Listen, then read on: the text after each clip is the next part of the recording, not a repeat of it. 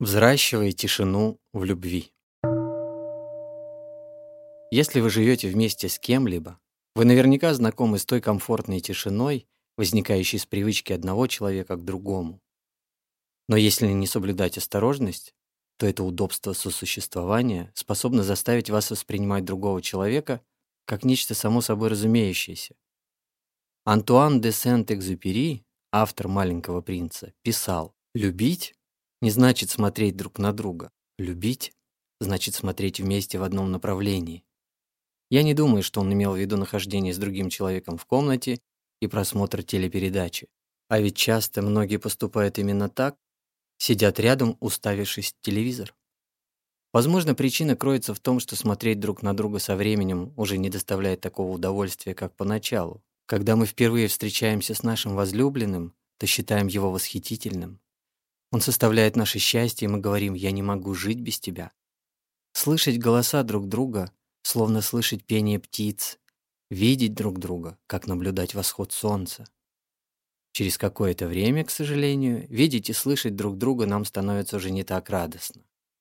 Может, партнеры слишком много спорили и не искали путей к примирению, чтобы вернуть себе прошлое счастье. Но если мы будем только смотреть в телевизор, вместо того, чтобы стремиться к восстановлению контакта, то с каждым прошедшим годом ситуация будет лишь ухудшаться. Однажды в женскую общину монашек в нашем центре в Плам Вилледж приехала корреспондентка журнала «Эль», чтобы взять у них интервью.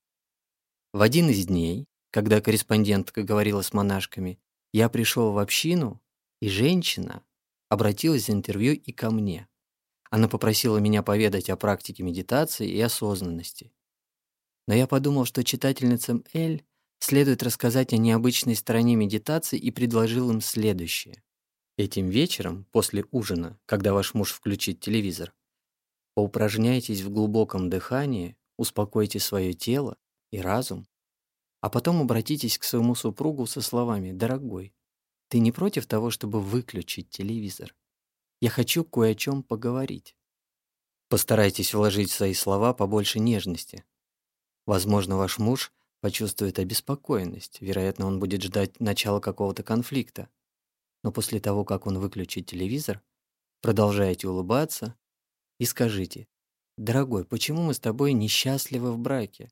Кажется, у нас все есть. У обоих приличная зарплата и достаточно денег в банке. Почему же мы несчастливы?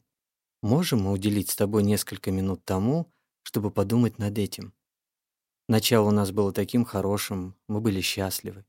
Давай поговорим и попытаемся выяснить, куда делось наше счастье и не можем ли мы исправить ситуацию.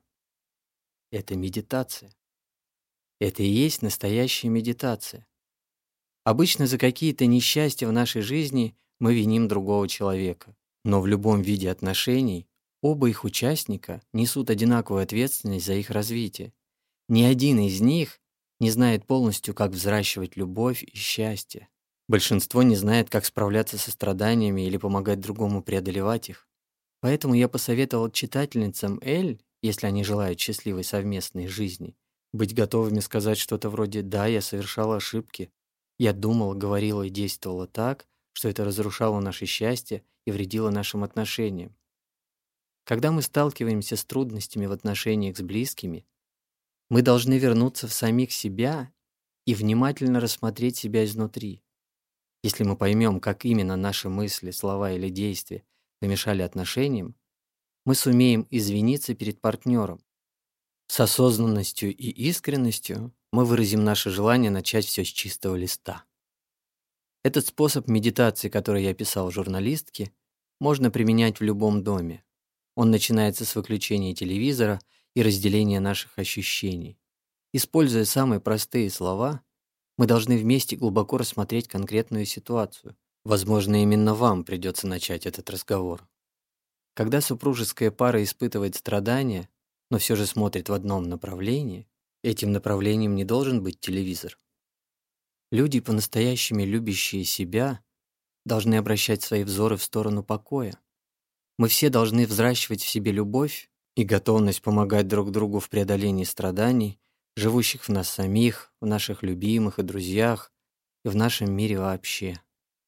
Люди страдают повсюду, и мы должны им помогать, это вполне реально. И каждый раз, когда мы помогаем людям страдать меньше, в нас растет ощущение счастья. В общины Plum Village всегда приезжает много супружеских пар, оказавшихся на грани развода. Зачастую участие в наших программах медитация является для них последней попыткой сохранить брак.